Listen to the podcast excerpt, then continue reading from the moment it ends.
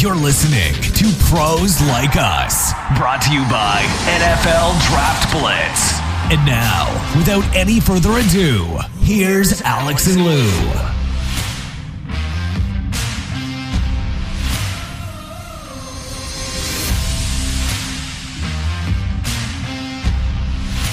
That's right, gang. We are back and better than last week, we hope. Week 15 finally ended with games on Tuesday night. It's Christmas week or week 16 of the NFL. Plenty of playoff implication games. I mean, there's only like five teams that have been eliminated from the playoffs, so it's just going to be nutty. Those uh, six and seven seeds are wide open. Got a lot to get to this week. Ravens go for two again. Time to worry about the cards. Uh, the Bucks get shut out. Uh, New Orleans seems to have their number. And we also have a player interview. But first, fantasy crime has happened, and my team in my head-to-head league lost in the first round of the playoffs. Yes, uh, Alex will be commenting on this very shortly, I believe. But I get into the playoffs. The team was one and five to start the year, and I thought I'm dead. But finished the season seven and one, so I finished at eight and six. I'm in good spot in the playoffs. Team's coming along. Uh, I used Jalen Hurts as my quarterback pretty much the whole year, and he really only had one bad game that was against the Giants near the end, and then he then he sat out. Then there was the bye, but here, okay, he's coming back. I've got Booby Sanders going. I've got the Philadelphia defense thinking that the football team is not going to be able to do anything offensively. I guess the real story was I didn't do that bad. I mean, obviously, Hurts had a great game.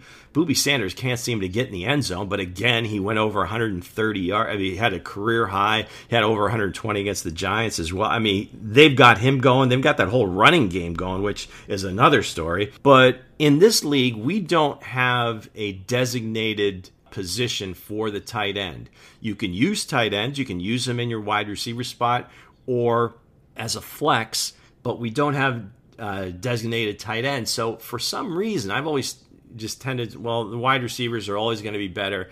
I'm going to use them. My opponent, on the other hand, started two tight ends. And Alex, which two tight ends do you think he had on his team?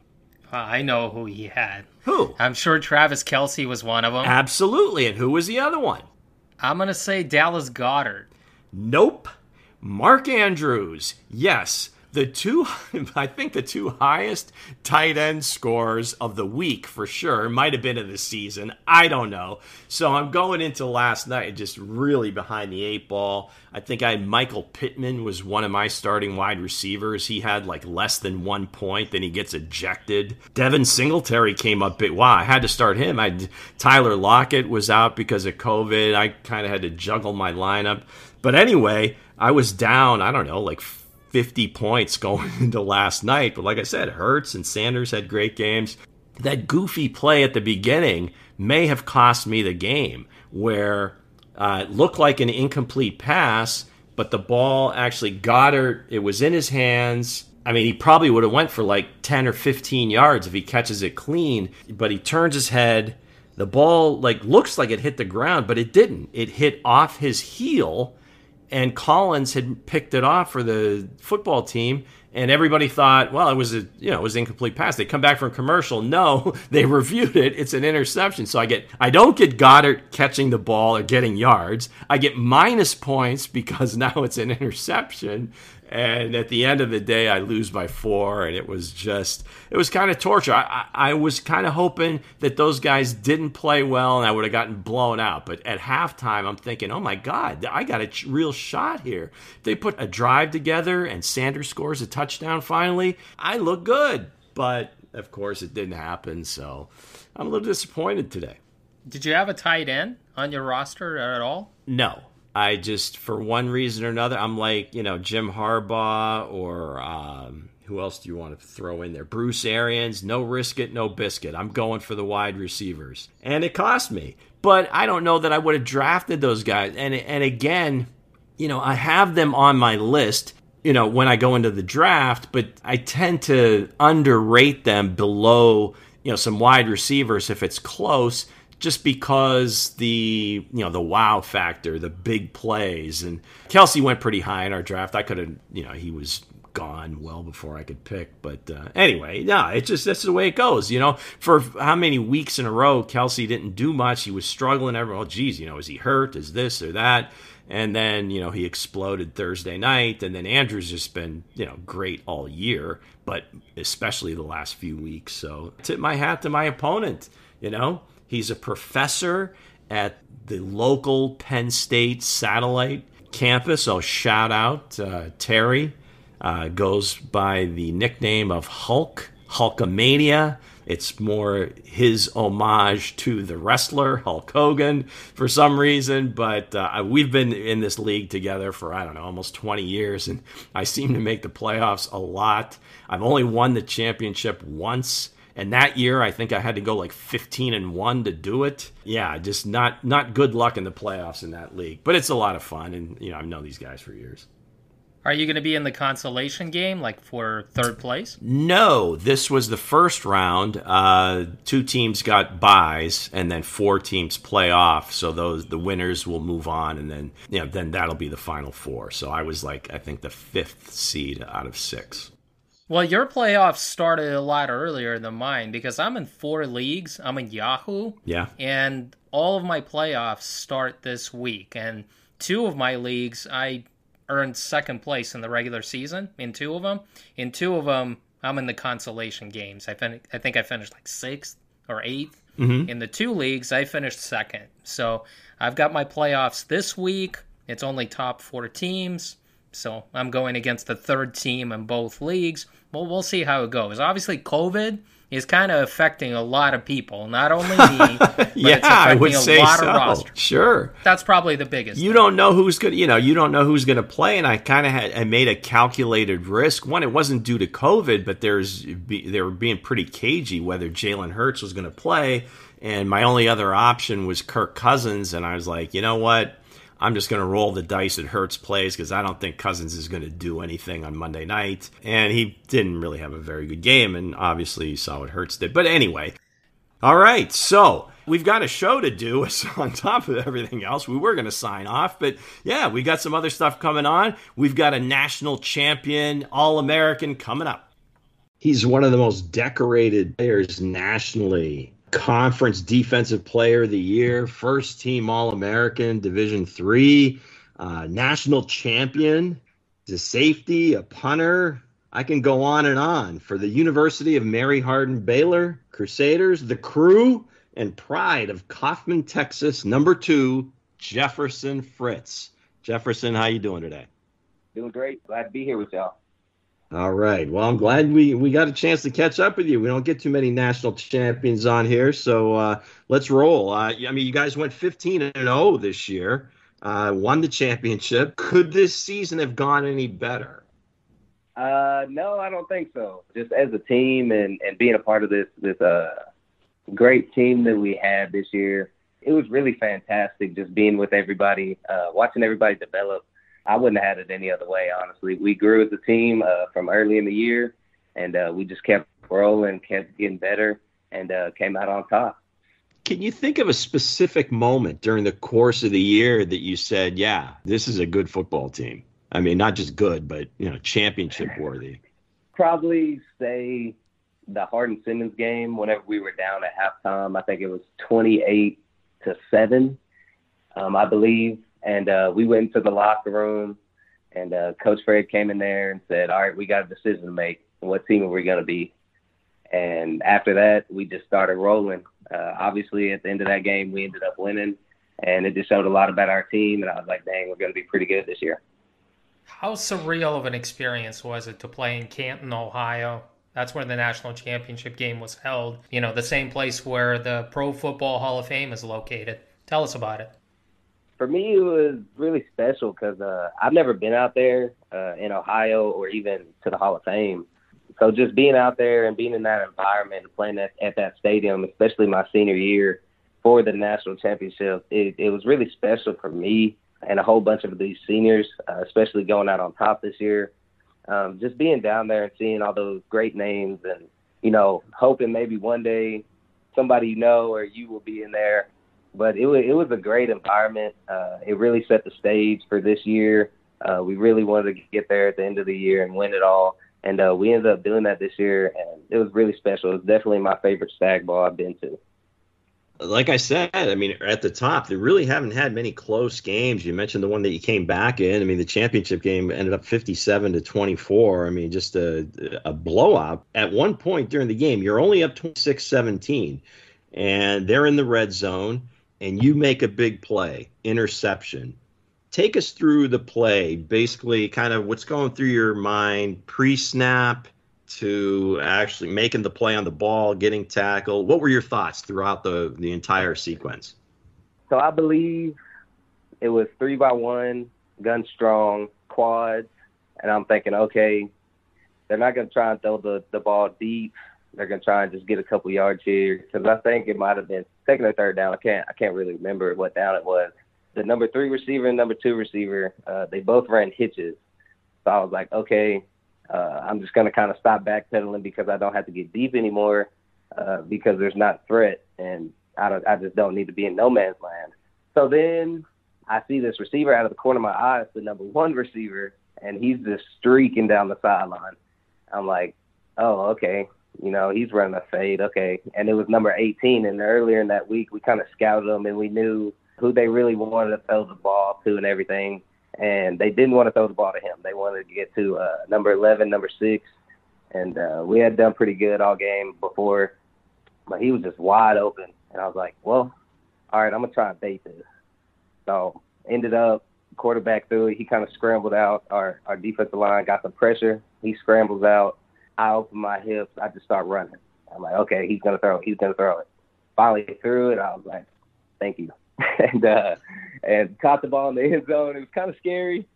I didn't know if I was in the end zone or out of the end zone because I believe I caught it on the two and kind of floated into the end zone. So then I was like, okay, I got to get out of the end zone. I don't want this to be a safety or anything. So I try and get out of the end zone. the dude perfectly puts his hand on the ball and just trips it out. I'm like, oh gosh. Like, okay, I got to get this ball. So then I go up, grab it, and then just get as many yards as I can out of the end zone. But yeah, that's kind of just breaking down the whole play from my point of view. So you almost fumbled the ball, Jefferson.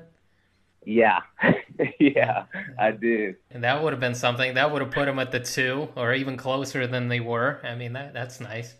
Yeah, I'd uh, I'd have been pretty uh, sick to my stomach if I'd have let that happen. How good of a player is number 11, Andrew Kamienski, who plays for uh, North Central College, the team that you played against in the national championship? Uh, I would definitely say he is the best receiver I've went against.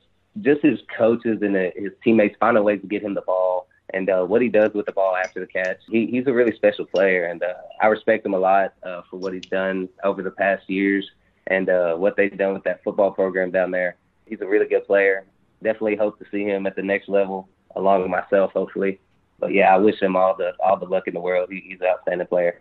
Did you guys match up against each other because he plays the slot? Obviously, you're a safety. I'm sure you match up against you know slot receivers. Do you guys go up against in the championship game?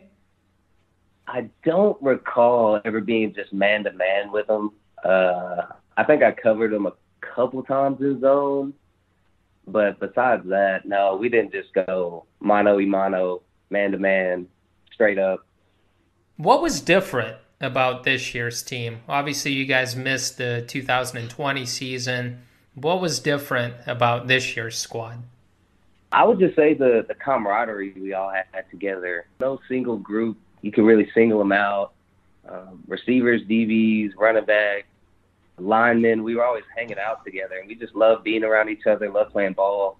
And uh, at the end of the day, that that's all that really matters to us, anyways. Yeah, winning the championship is good, but but we got lifelong friends out of this.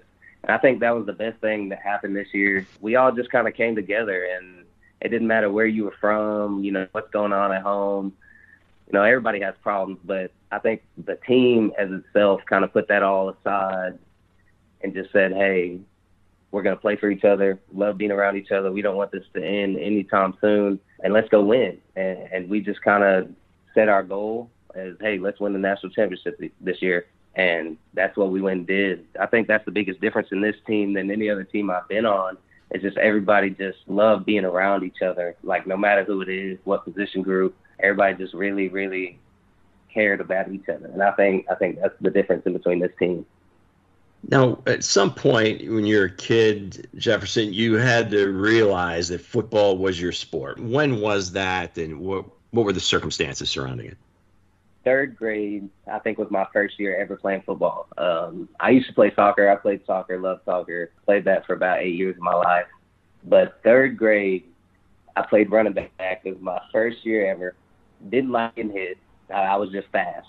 So they put me running back first play of the game we go pitch left, and I catch the ball, and there's this big defensive end. I was like, I don't even know, I was short back then. Still am short, but way shorter now. I catch a pitch off the left side, see this big defensive end, and I just run for my life. And ended up in the end zone, 95 yards. I just lay on my back, and my coach comes over there, picks me up, and he's like excited, all that. And I'm like, yeah, I think I can do this. So I think that was the moment I knew. Not bad, not bad. Have you gotten many chances outside of? Uh, I think I guess you've done some kick returns and so forth. Did they ever put you on offense while you're at uh, UMHB? No, still kind of mad at him for it. Uh, we bug him all the time about it because I did I did play uh, receiver in high school and everything, and uh, we would always bug him about it like a wildcat package, all that stuff, and they never went for it. I think Coach Harmon was kind of greedy. Uh, our defensive coordinator, he's kind of greedy with me. He didn't want me to get hurt or anything like that, but they never let me on offense. You were born and raised in Texas. Uh, why did you choose Mary Hardin Baylor coming out of high school? Well, so I broke my foot twice in high school, the same foot. Second time, I, I finally got a metal rod in it. I would say that that's probably the biggest reason why I went to UMHB is because nobody recruited me out of high school. It was it was UMHB and then East Texas Baptist. Those were the two schools that recruited me. The reason why UMHB came down there and recruited me was because my cousin actually played for him for four years down there, and he was a he was a defensive tackle, and he was pretty good for him. And uh, that's kind of how I heard of UMHB was through him. Went down there and visited. Obviously, great uh, facilities I just kind of fell in love with it. And the coaches are awesome. Uh, the people down there, the, the teaching staff, kind of fell in love with it and never wanted to leave, honestly. Prior to getting injured, Jefferson, were you looking at other schools or other schools looking at you? I don't believe any schools were looking at me, probably because my size back then, I, I was kind of small. But everything else, I don't know. I was going to go walk on somewhere uh, after my senior season because I had no offers and just walk on to a a D1 somewhere and try and make it there. But I don't I don't believe I had any offers before that. Well, it seems like it, it turned out pretty well for you. You've accomplished so much in your career. I mean, I talked about, you know, first team All American. It was several times, you know, as a safety, as a punter, uh, national championship, defensive player of the year, finalist for the Gagliardi Trophy. I mean, it, there's been so much. What are you most proud of? Ooh, that's a tough one. I think the most proud thing that came out of all this is just being a leader, just kind of developing into a leader and and knowing your role on a football team and how what you do impacts the football team no matter if it's on the field or off the field. Just knowing your your actions have consequences no matter good or bad. But really I would say just being a leader for for multiple Crusader teams, it's been a blessing that the players there because we choose our captains and everything uh, down there, and they chose me. I think three or four times. Um, it's just a blessing to even be in that position at, at such a high high school. That's probably the most accomplishing thing I did. So you've been a captain since your sophomore year of college? Yes. Well, congratulations. I mean, that definitely speaks volumes, obviously. Teammates vote for it yeah, thank you. I appreciate it. You know, the ball seems to find you, Jefferson. I mean, Lou asked you a question about the national championship game. You came up with that INT. In 2018, your sophomore season, you came up with 12. 12 picks. I mean, people don't have that for their entire career. You had it in mm-hmm. one season, so you were basically almost averaging one pick per game if we do the math. What was the difference for you that year? Uh, I've got this question a lot. I don't know. I think what it was is um, nobody really heard of me back then. I was saying 18 because that was my sophomore year. The previous year, I think I had four interceptions. Two of them came in the national championship. I was only white DB back there. So I think it was kind of, I always got made fun of because they were like, they're just throwing it to you because you're white. And I'm like, I'm sorry. I don't know what to tell you. But, and that year, it was, it was honestly just a blessing. And, uh, and really, I was just in the right position at the right time. Coach Harmon really, really put me in the right position that year. Uh, just learning the defense and everything. So really, I just had to show up and go to work, and I did that year. And I trusted my teammates so much that I'd let a receiver run right past my face and just read the quarterback and play the ball. But yeah, that's just the difference in that year. Just kind of out there playing. He had us at like 15 yards deep, just playing center field and just going to get the football.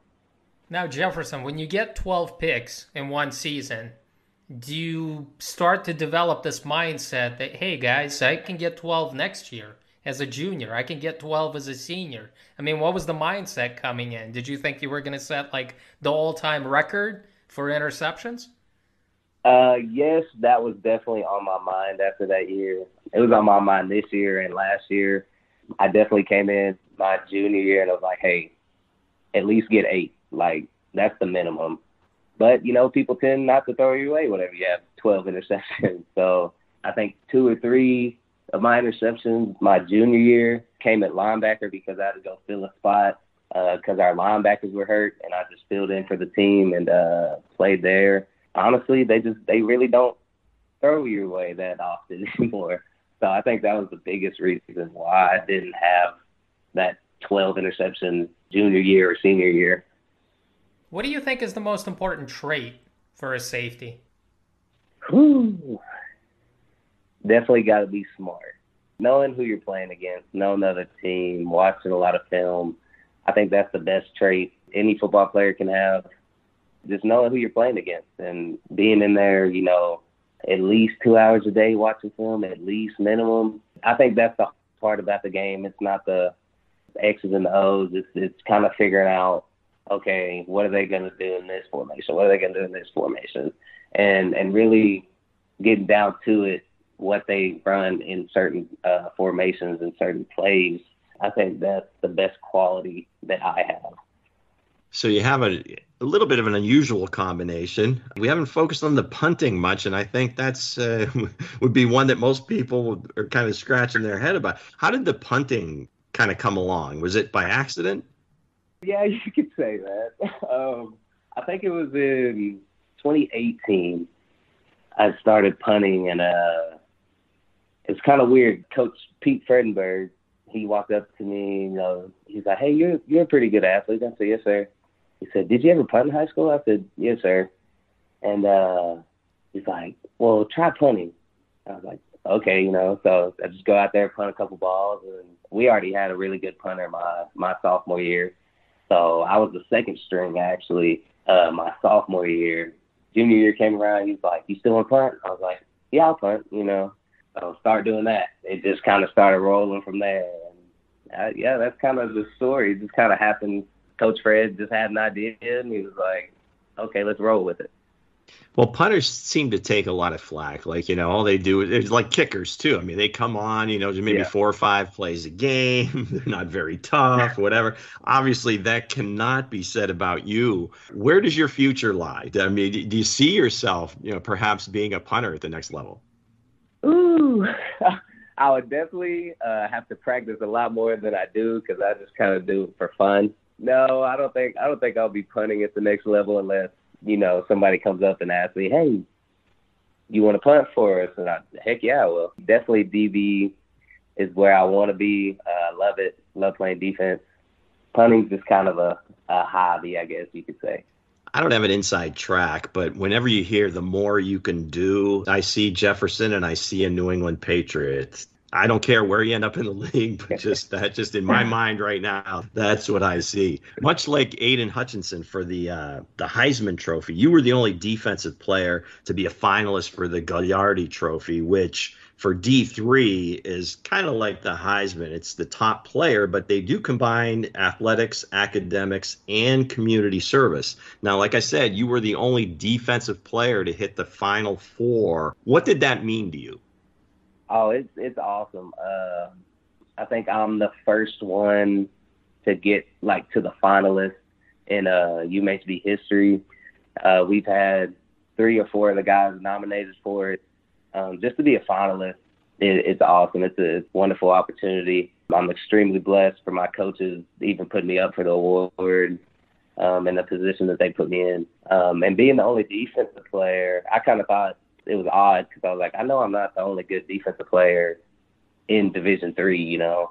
And just looking through the list, it was like quarterbacks. You know, I think there was I can't even count how many quarterbacks there were, but like one receiver, and that was it. I was like, okay, I'm the only one. You know, how cool would it be if I won it? Just being the only defensive guy on there, and obviously I didn't, but they had some really outstanding guys in there. But I, I think I kind of represented just defensive players and how good they are, and they do need to be nominated more uh, for that award. This is an awesome opportunity just to be recognized by that so, so many people. I noticed a uh, a Pat Tillman video on your timeline, and I couldn't help thinking maybe just the type of player that you are, the type of player that he was, and kind of just what he stood for. How has his legacy kind of impacted you? It, it's impacted me quite a bit, I would say, because I have a lot of military family. My brother's in the Air Force, um, sisters in the in the Marines. Um, I got a cousin in the Marines. I had a couple family members in the Army. So it's definitely definitely a big impact in my life. I would say just watching him just play and and you know he's not the biggest guy. He's not the fastest guy. He he just played played his heart out, and and that's how I want to play, and that and I think that's how I have been playing ever since I've been on the football field. Honestly, he, he's just a big inspiration. I would say to a lot of people, uh, just for what he did. He was an outstanding player, uh, outstanding person. I hope one day, you know, I'd, I'd love to go to the Cardinals and, you know, just see his statue. Well, obviously, Pat Tillman has inspired a lot of people, not only in the NFL, but just in general around the country. Obviously, you walked away with the national championship as a senior, which is huge. I mean, if you can win a national championship, that's the story that you would write. What's the plan going forward? I mean, what's the plan for you? Have you decided where you're going to train for the pro day? Have you been invited to any all star games? Give us your ideas. So I'm back home right now, and uh, I've always trained with my cousin who uh, went to UMHB. I've always trained with him and he's always got me ready for the next football season. And uh, that's where I'm going to be training. I mean, until I'm done playing football because he's done a lot for me. He knows what he's doing. But yeah, that's where I'm training right now. Any pro days that happen, I'm sure UMHB will have one. Uh, I think we usually go to the Baylor one up there whenever they have it. Yeah, that's kind of the plan right now. Just training, getting really good numbers, just because you got to have them. Uh, honestly, I think I got the the football part down. Just now, I just got to match the numbers with everything and kind of meet the eye test. Yeah, that that's the plan for now. Jefferson, give your sales pitch. Why should an NFL team take a chance on you? Uh, I would say an NFL team should take a chance on me uh, just because I'm going to give them everything they got or everything I got. I, I think I'll make their, their football team a better team, just leadership wise and, and knowing the game just kind of developing into that NFL caliber player. I think I'm very versatile. I can do whatever you ask me to. I just need a chance. that's really it. All right, please tell our listeners where they can find you on social media, Twitter, Instagram. This is your chance to do so. Uh, you can find me on Twitter, Instagram. So my Twitter is at Jeff Fritz 10 and then my Instagram is 10 underscore Jeff Fritz 10. All right. Thank you for spending a little time with us and telling your story. And again, you're a national champion, man. So uh, whatever happens the rest of the way, I mean, you could take that to the bank. So, congratulations on that, and thank you for being with us. Oh yeah, thank y'all so much. I really appreciate it. Thanks again to Jefferson Fritz. Wow, the accolades, the list is long. I just think this kid's got a real shot. Uh, I mentioned during the interview about him being a New England Patriot, and that would just be such a Belichick type player punter, safety, you know, return specialist. Um, we're pulling for Jefferson, that's for sure. All right, so the Ravens went for two again. I know you had some interesting thoughts on this. I had a couple things that I wanted to add, but uh, go ahead. What was your what was your thought on that whole the whole process?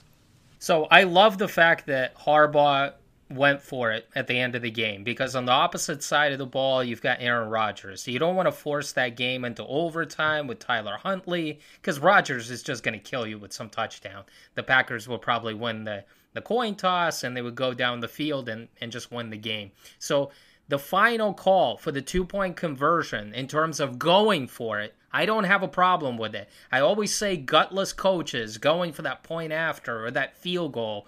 You know, I love guys who are aggressive. So I like Harbaugh. I like Brandon Staley. Guys that are not afraid to lose the game. Guys that have trust in their quarterbacks. Guys that have trust in their offense to pick up that fourth and one, fourth and two. But two things for me. The Ravens went for the fourth down in this game three times. All right. They went for the fourth down on opening drive.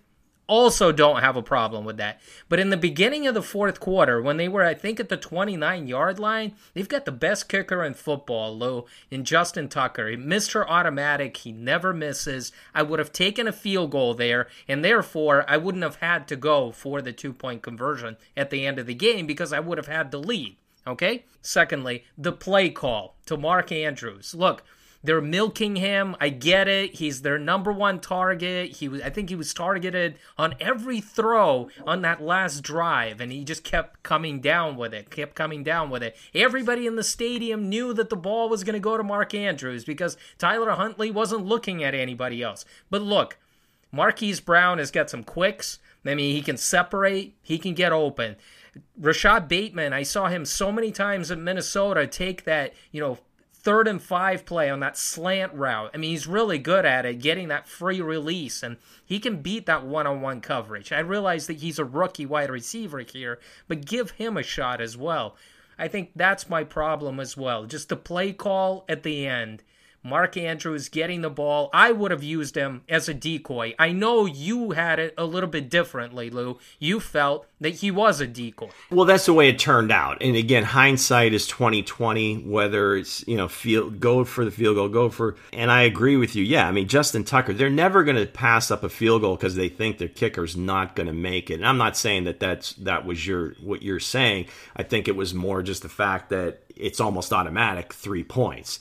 But as far as that play call, that again, you're in close quarters, that sprint right option, you know, you're cutting the field really down. I mean, so if that play doesn't pop wide open, it's going to be impossible. And by that time, by the time Huntley like gets himself ready to throw the ball, the whole defense has flowed that way. And of course, they're all going towards Mark Andrews. And again, even if you're not watching the all 22, if you just watch the replay, you can see Marquise Brown running across the back of the end zone and he is like wide, wide open. So, you know, maybe a more seasoned quarterback maybe stops there, kind of pumps towards towards Andrews because he sees the defense flowing and then comes back to something else he has obviously uh, great movement skills and some speed. Maybe he runs it, but again, not to the right because that's where the, all the defense is. So, yeah, you, can go so many different ways on the play call. You know, and I, I think we talked about this off air. I mean, I look at the, this whole two point conversion and the whole conversation.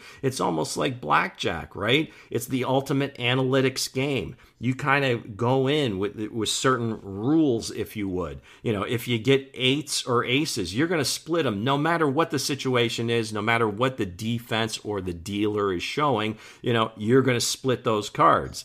Uh, if you get a 10 or 11 you're going to double down. And if you do it over time you're going to come out ahead. And, I, and that's the same idea with the two point conversion. So if you are going to play that way on the previous score when they cut it to eight if you are playing the analytics, you should go for the two point conversion at that point because now you can cut it to six, touchdown extra point wins the game. If you don't get it, then you go for it again, and then ultimately you will be playing to try to get the tie. So you want to be aggressive, but you also want to be consistent with just the whole approach to the thing. So that that could have been the only other thing that I would say is if you're going to be Brandon Staley, if you're going to be John Harbaugh, you're going to go ahead and if you're going to play the game, play it the same way all the way through. So on the again, cut it to 8, go for 2, try to get it down to 6 and then you win the game with Justin Tucker. Or, hey, we're going to go for two anyway, then it go, it does go into overtime, but from his perspective, he wanted to guarantee that shot if they did score a touchdown and were lucky enough to be in that position, hey, let's win it on this play. Let's make sure that we do that. So all these coaches have different ideas on how to play it. I think what gets lost in the in this argument, whether it's social media, Twitter, even the analysts, I don't know that they're completely aware of what the whole analytics piece is. You know, you hear guys talking about, well, analytics never, you know, never threw a cross body block, or you know, analytics never, you know, had to go for it against, you know, this particular pass rusher. Analytics. No, it's not that. Yes, there's always going to be a gut feel to it, but I still believe that if the coach has this in his DNA and has that kind of gambler mentality, that you then use the odds in your favor. And you have to do it all the time to really take advantage of those odds. Because if you just kind of pick and choose, then you never know what those numbers, what the percentages are. Is it your gut? Is it some book? Is it whatever? I think it's a little bit of everything. And uh, you would wish they come up with a little bit better play call, or the quarterback sees that, hey, this ain't going anywhere. I got no shot to complete this. Let me see who else is open. Speaking of choking, I mean, both of these teams are going to be in the playoffs in the NFC, but they choked in week 15. They lay down an egg, and I'm talking about the Cardinals. Let, let's start with them because they lost to the worst well, they were the worst team in football until they came out with the last two wins. This is only the third time since the NFL merger that a team with the best record lost to a team with the worst record. And the Lions, they just dominated the Arizona Cardinals. What the hell is going on with Arizona? I mean, are they like in danger of losing and giving away even the the NFC West division? Yeah, absolutely. I mean, they're sitting there. They've just got a what a one game lead over the Rams. And as I'm looking at it, they've got the Colts coming in there, and if they don't get things squared away, they're they're probably going to lose that game. Then they got to go to Dallas. Then Seattle's going to be a kind of a pissed off team in Week 18, or maybe they just pack it in and don't play. But that's no easy three games. They could very well go one and two there. And the Rams, who do they finish with? They're at Minnesota. Well, they got a tough way too. They're at Minnesota, at Baltimore, and at home against San Francisco. And San Francisco, again, not pushing my my Super Bowl team here, although I am a little. The Niners are playing some great football. But to your point, as far as Detroit is concerned, at home, they were one and six going into that game, minus 71 point differential at home if you watch the game, and I know you did, replay or whatever, you looked at those two teams, and if you didn't know what their records were, you would say that Detroit was the team that was ahead because they were, for all his faults and whatever you want to say about Dan Campbell, that team just plays hard and they're starting to kind of find an identity with a bunch of practice squad guys, you know, rookies that are kind of starting to come into their own. Amon-Ra St. Brown, for one, uh, Josh Reynolds making some plays. Jared Goff looked like, you know, when Jared Goff played well under McVay, that's what he looked like. But the Cardinals, who we really are, are, talking about here, is the whole team's body language is one thing. But Kyler Murray, even in that game against against the Rams, there's something off. You know, again, obviously he's just coming back from injury. That might have something to do with it. A lot of the criticisms of him coming into the league were that he was kind of reserved, you know, in, in terms of leadership and so forth. And I'm not saying he's a bad leader or a good leader or a great leader, but it just the optics of it, you know, even on the sidelines in that game, after plays, you know, it just doesn't look like the, you know, that, that quarterback that's supposed to be the steadying influence. You know, everybody's looking at him to keep calm and he just seems I don't know, it's just not it's just not happening and without D Hop that is a huge loss for them. You know, what you got are getting from AJ Green is great. A research a rebirth for him, but I don't know that he's going to you're going to be able to rely on him for huge numbers. Zach Ertz, yeah, he's the tight end. He's going to make some plays, but I don't think he's going to carry the team. Conner has had a huge year, but again, I don't know that you can rely on him to have those big games down the stretch and in the playoffs. They got Edmonds back, so maybe that helps a little bit. But uh, yeah, they go from the top seed to number four, and they certainly are in danger of, of losing that division. Wow, I, I'd be hard pressed to bet on them right now to win that division they have enough playmakers on offense. I mean, you listed those guys, and Christian Kirk is playing his best football in his three, four year career. That's not the problem. The problem in this game, particularly, and against the Rams as well, they were beaten up up front. I mean, Charles Harris, the former first round bust, looked like Reggie White. Jared Goff looked like Joe Montana. Undrafted running back Craig Reynolds. Who? Craig Reynolds? There you go. Who is that? He looked like Adrian Peterson. I'm just saying that the Lions just beat him up. I mean, they just ran down their throats. The offensive line for the Lions handled that D line, and they were able to get after Kyler Murray and pressure him. And I just think that's where the game was won in the trenches, and that's the problem for the Arizona Cardinals. And here when they meet up against yeah, a good defensive and, and here, team. Here comes the Indianapolis Colts. What are they going to do? Well, hey, they get home, Lou. I mean, they get home with those front four. I mean, they get they don't blitz that much. They're going to be able to get after him. And they're going to run the, the ball and play physical. Yeah.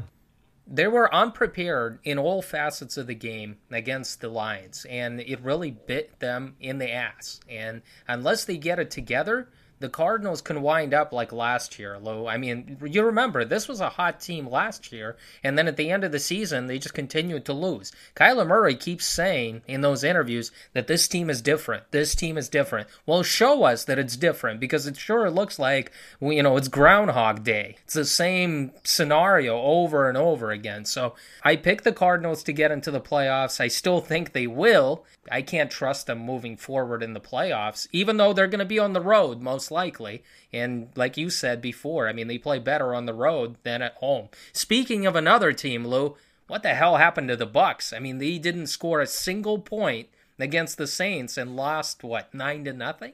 Dennis Allen seems to have their number. This is what four in a row in the regular season. Obviously, you know they went to New Orleans last year and won that playoff game. But you know Dennis Allen seems to have their number. But I guess more importantly, they run a, a specific scheme against them, right? but he's got the guys to do it. You've heard it with the Chiefs, with the Bills, with all these you know high scoring offensive teams. Well, they've come up with the blueprint. Well, yeah, the, the blueprint, but he's got the players to do it. Cam Jordan, Davenport, Granderson, Onyemata, they put on the pressure like crazy, allowing like the, those linebackers to get out in those passing lanes and Tommy for my God, the third time in his career, only the third time in his career, he was shut out and visibly frustrated. Going over and I don't know what he said. I think there was an F bomb in there directed towards Dennis Allen. Uh, he's throwing uh, tablets on the sideline. He's all pissed off. It's nice to see that he's human, okay? Every so often, this is going to happen. But yeah, rushing for playing those guys deep, but you Lattimore playing man to man. He lost, his, you know, Godwin obviously had to go out, and it just sucks for him. I like that kid a lot. As soon as you see it, you feel like, oh my God, you just got to pray because he got hit right on the kneecap. I mean, it just no, that that wasn't cool. But now Fournette's hurt; he's going to miss the rest of the regular season, which I don't think they have any tough games left. I think they got the Panthers twice out of three.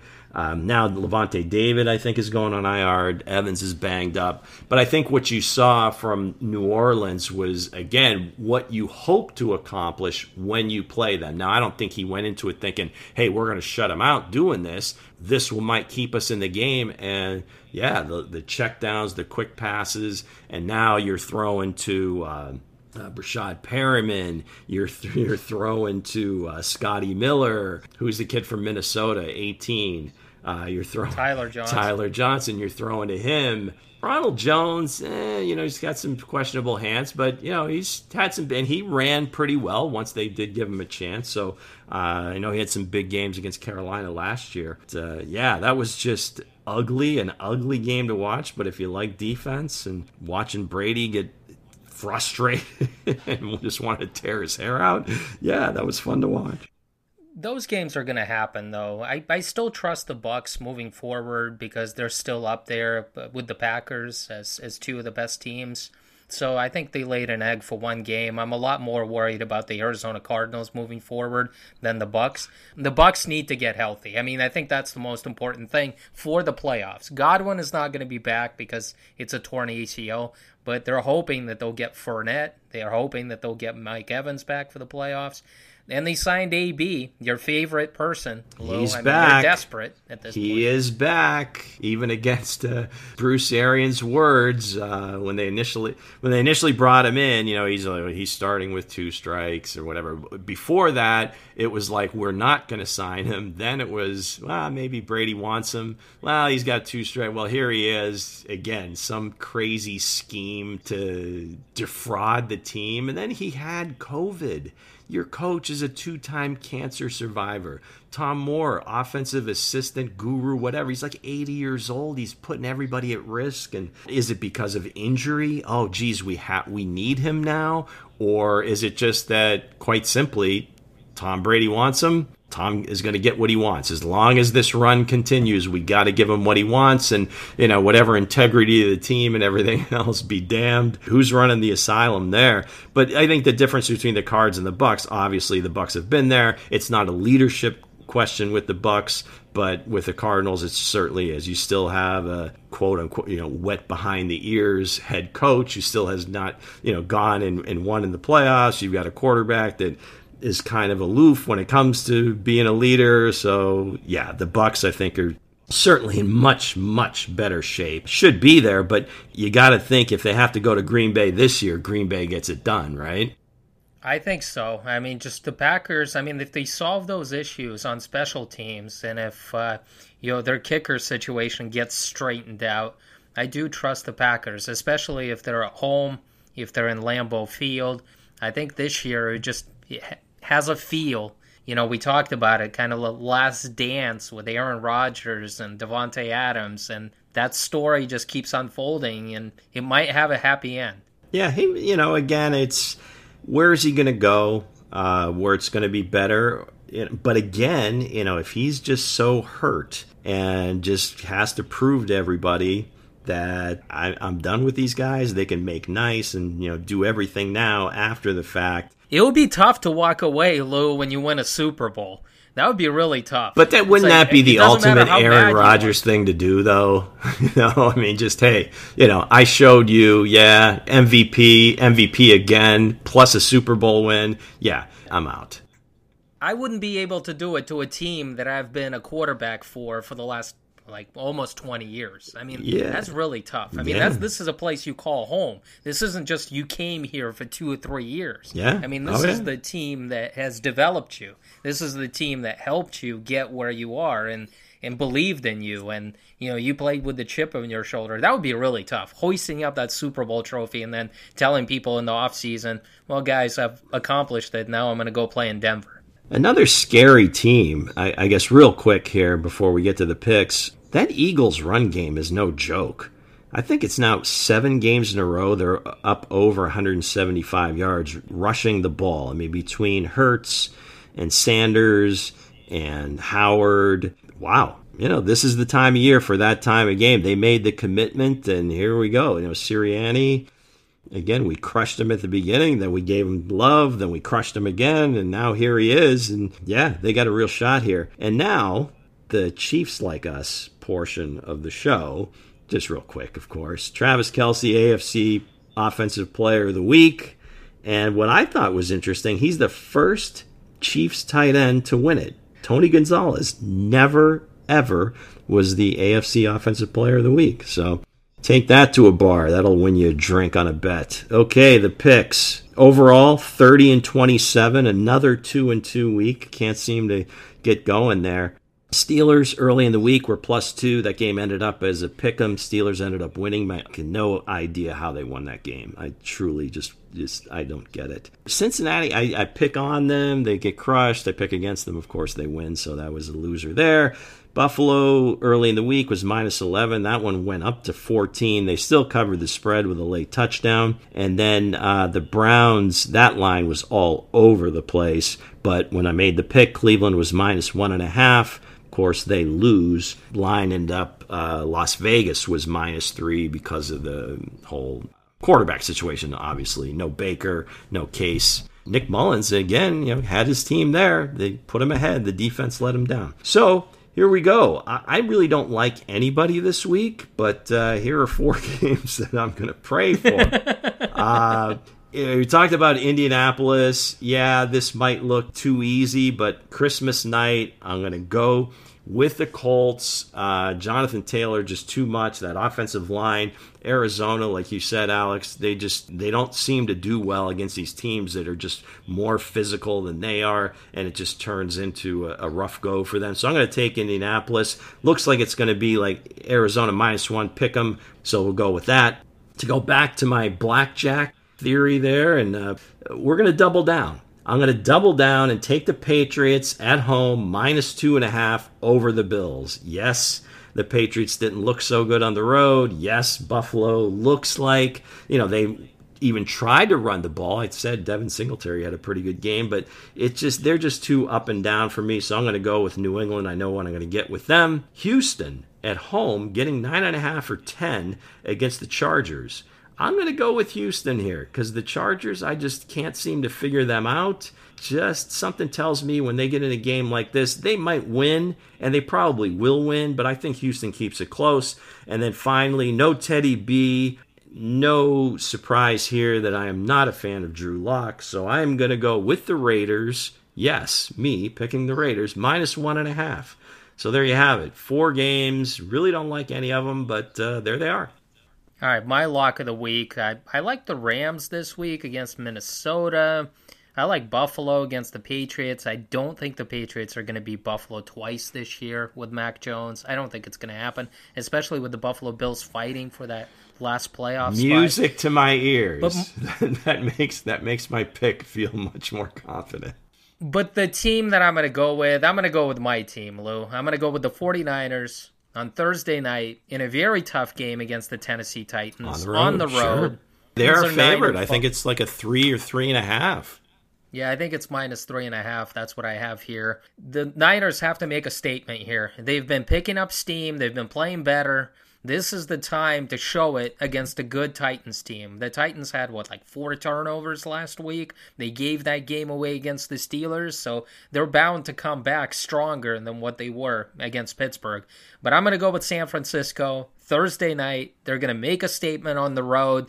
And I want the Titans and the Colts to come down to the last two weeks of the season for that AFC South title. And this is the time for the 49ers to make a statement and say, hey, we're in the playoffs and nobody wants to play us because here we go, San Francisco. And you might still get that Super Bowl, sir. San Francisco versus the Chiefs, which I laughed at after, I would say, two months into the season because that just looked like a lost cause. And and now who is laughing now? Lou, you got you, you got to play all the games, man. So so is there a lock of the week or locks of the week? No, I just said I like the Rams and I like Buffalo, but my but lock San, Francisco, San Francisco. Okay, that is the L O W lock of the week. Yes, Alex, you are on record. Okay, gang, that's going to do it for us this week. See the subscribe button go ahead and tag it because this way you won't miss any episodes. We tend to have bonus episodes at times. So, yeah, this way you get a little alert. For Alex, I'm Lou. Merry Christmas. Peace.